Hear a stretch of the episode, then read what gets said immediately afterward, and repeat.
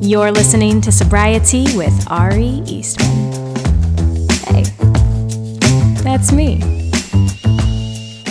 Well, hello, friends, my little teapots, my little teacups. How are you? Well, how am I? You ask back. Uh, at the time of listening to this, I I bet I'm not good. Why, you ask? Well, um, I have a dentist appointment Tuesday, which is when this is being released, and I have a lot of dental mouth anxiety. So you know, it ain't fun for me. Um, the weird thing is that I am actually I'm actually really chill with doctor stuff. Well, I mean, I guess not I mean, not chill because I am a hypochondriac, but I should say that going to the doctor does not scare me. I probably go too often. Um, I probably make appointments that are really not necessary, but I'm not needle phobic. I'm like, go ahead, bro, give me a shot, take my blood, have your way with me. My body is yours. My body belongs to science. It has been a long time since I have been touched. Go ahead, doctor. Touch me, touch me wherever. I'm giving you consent, man. Uh, however, because I have emetophobia, emetophobia, I never really know how to say it, um, the fear of, vomiting and gagging and all of those good things that I don't really want to talk about because if you have that fear, you know that hearing other people talk about it, it sometimes kind of triggers some things. Um, and it's gotten a lot better over the years, I will say. It was so, so bad growing up and pretty bad as a teenager and even like in college, but it's gotten a lot better um, just as I've gotten older and I've gotten less anxious about things. But I still have it, it still exists. So anything that is throat related in the mouth, I don't like. I don't like it. I don't want it. I'm nervous. I'm nervous. And while you're listening to this, I am either nervously thinking about going to my appointment, I am in the appointment, or maybe it's already happened and I've survived it and that'll be great. But, you know, just uh, send me some good vibes, some good thoughts, some good universe, cosmic dust, or whatever, and hopefully it will just find its way to me and soothe me, help me with my breathing, and I will get through it because I always do. But, you know, it's just not my fave. I'm also starting the Invisalign process next week, so a lot of just fun dental things for me in my future. Um, you know, no hot girl summer for me. Just fixing my bite summer. Uh, so that's that's the that on that. Um, but you know, because we had a holiday weekend, I didn't post on my usual Monday because I figured people would be out living their lives, doing their thing, and I would rather catch you babies during the work week when you're more likely to seek out a podcast to help uh, pass the time. So that's why we're releasing today. Um, but, you know, here we are. We had a 4th of July weekend, which honestly means nothing to me in general. I'm not a huge holiday person to begin with. I'm not.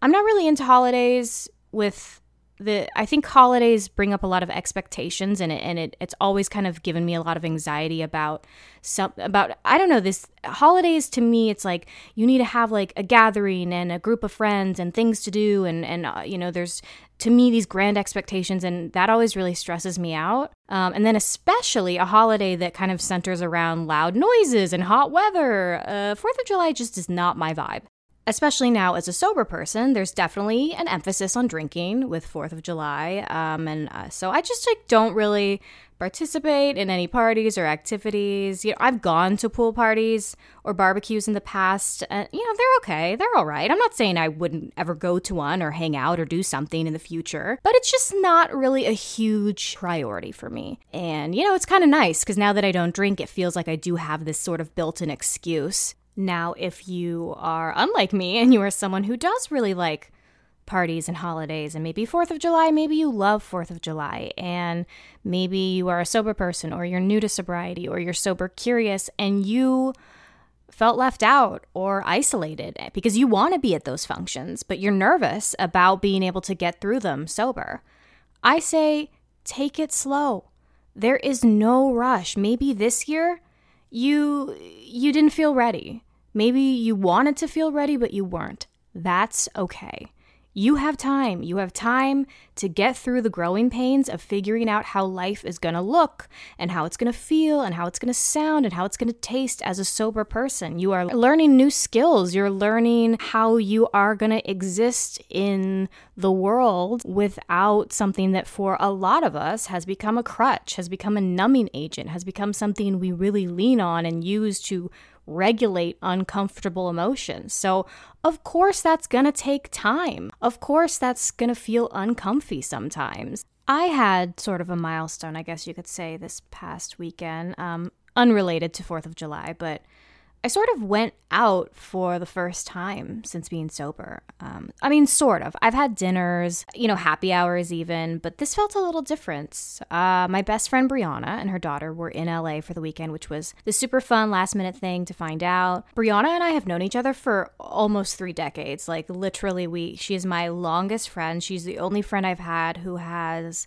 literally seen every phase of my life. She has seen me at my worst, at my best, at me being a bitch, at me grieving, everything. I mean, we grew up together. We had our childhoods together. We had our teenage years together. So she was in town and we went to a drag queen show always a good time. Previously, when I've gone to drag shows, I've usually been drinking. Those good old bottomless mimosa drag brunches, you know, get loud and loose. There's a lot of emphasis on like, hey, everybody, like, let's get fucked up. So I did do a quick check in when she invited me, and I, I asked basically, I asked myself, is this, was this going to be a good environment to be in? Did I feel strong enough in my sobriety? Could I go and have fun knowing that I wasn't going to drink? And Luckily, the answer for me to all of these really important checkpoints was yes. You know, so the first the first thing too that was really important was like who was I going to be with? Like I said, this is literally my longest friend, someone who is much more like a sister to me, who I can sit in total silence with, who I've done dumb things with, who loves me unconditionally and I love her unconditionally. And she's someone I feel safe with. I cannot stress enough how important it is to spend time with people you feel safe with in general, in romantic relationships and platonic relationships. I mean, beyond just being sober, being in recovery, I mean, that's where connection forms. That's where connection lies when you feel safe with another person. I'll be honest with you, if I had gone to this drag show with some other people from my past, especially in the beginning when I, I felt I had my sort of wobbly sea legs with sobriety, I could have seen myself drinking. I could have seen uh, someone in my life being like, come on, let's do shots. And I would have probably just said, okay, you know, that's not someone who I felt safe with. When you don't feel safe, you will do other things to bring that sense of safety. And so I think a lot of times when I would drink to sort of soothe my social anxieties and and and my loneliness or whatever, it's because I wasn't feeling safe in my body, in my mind, in my heart, all of those things. And so when I'm thinking, okay, am I going to feel okay going to this drag bar and being sober? Yes, because I'm going with someone who I feel so safe with and who I've known since I was little little itty bitty, like 3 years old, you know? When we were just playing with whatever the fuck we played with when we were 3 years old. I don't know, blocks? What do 3-year-olds play with?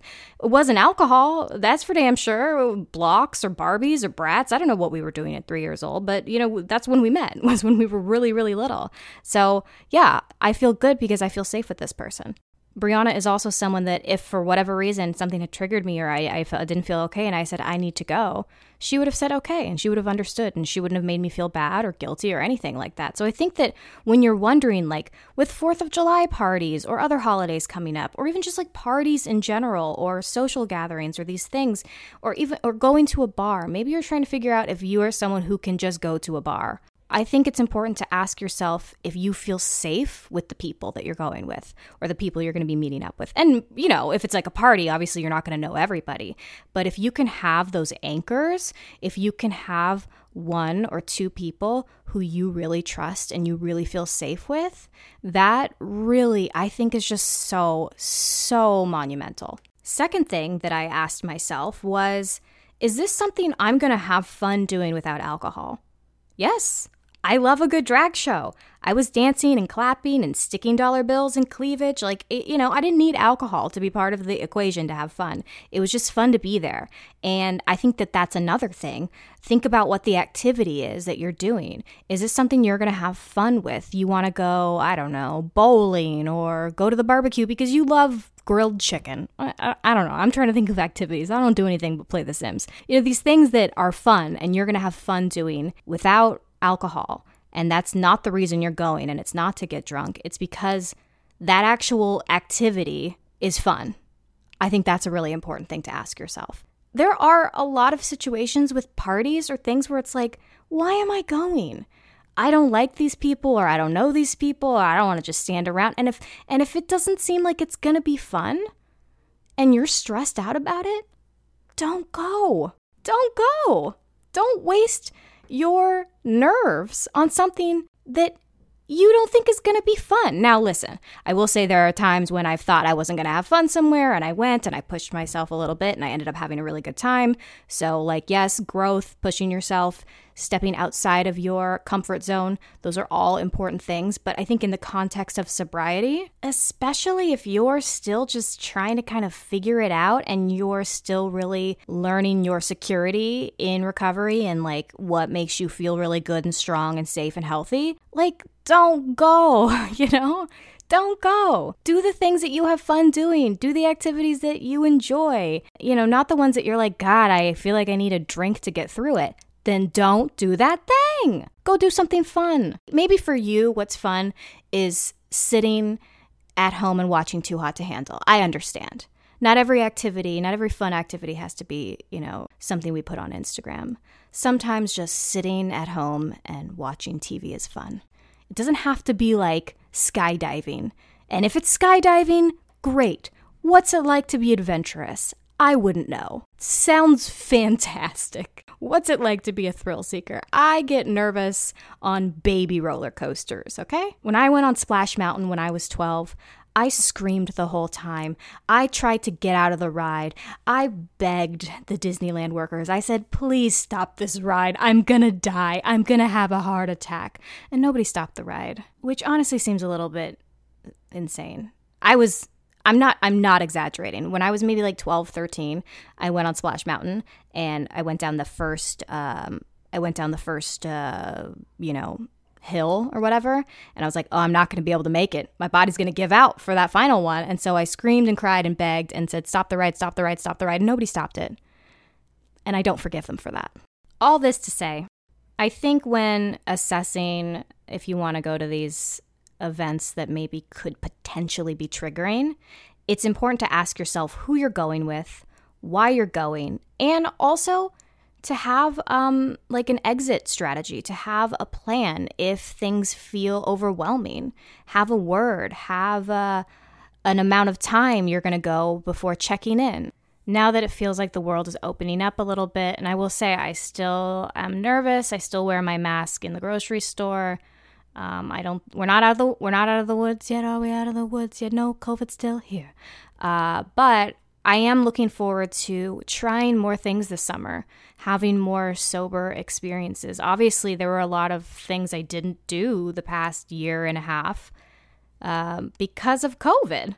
So, honestly, in some ways, it was like this really extra protected time um, for my sobriety, where it was like um, almost uh, what are those little things that chickens? Oh, an incubator. It was like a little incubator where I, I just stayed at home in my safe little bubble and I didn't have to go anywhere and I didn't have to do anything. And now is the time because I do feel very secure and safe. Now is the time for me, little by little, to try new things.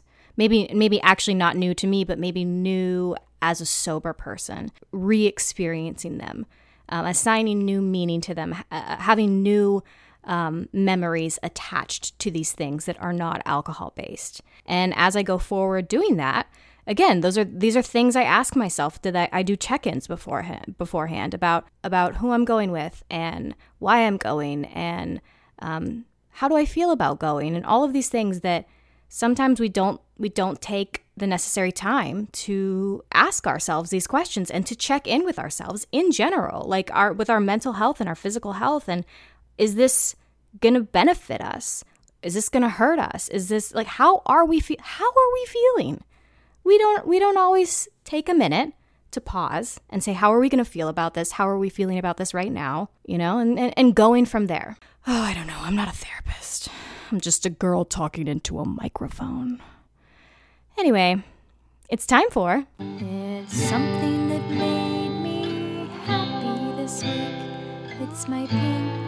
cloud of sobriety. Uh, I basically already told you my pink cloud. My pink cloud uh, is definitely getting to see my friend, getting to see her daughter Alice, going out together, having this like really fun time.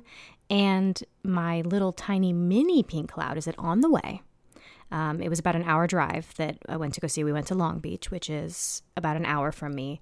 And I listened to Ashlee Simpson's autobiography album and just remembered that uh, that album fucking rules. And it's so funny because I, I have this theory that for people who are like around my age, you were either a big Jessica Simpson fan or you were a big Ashlee Simpson fan. I don't feel like there's a lot of crossover.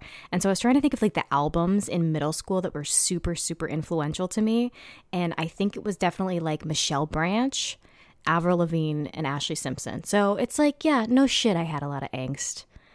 Is it shocking that I was diagnosed with depression in sixth grade? No, not really.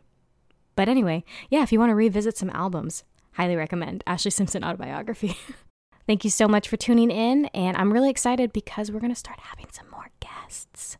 I don't know why I'm whispering, but should I start doing an ASMR podcast? Okay. All right. Thank you guys so much. As always, leave a rating, a review. Let me know things you want to hear about. Come say hi.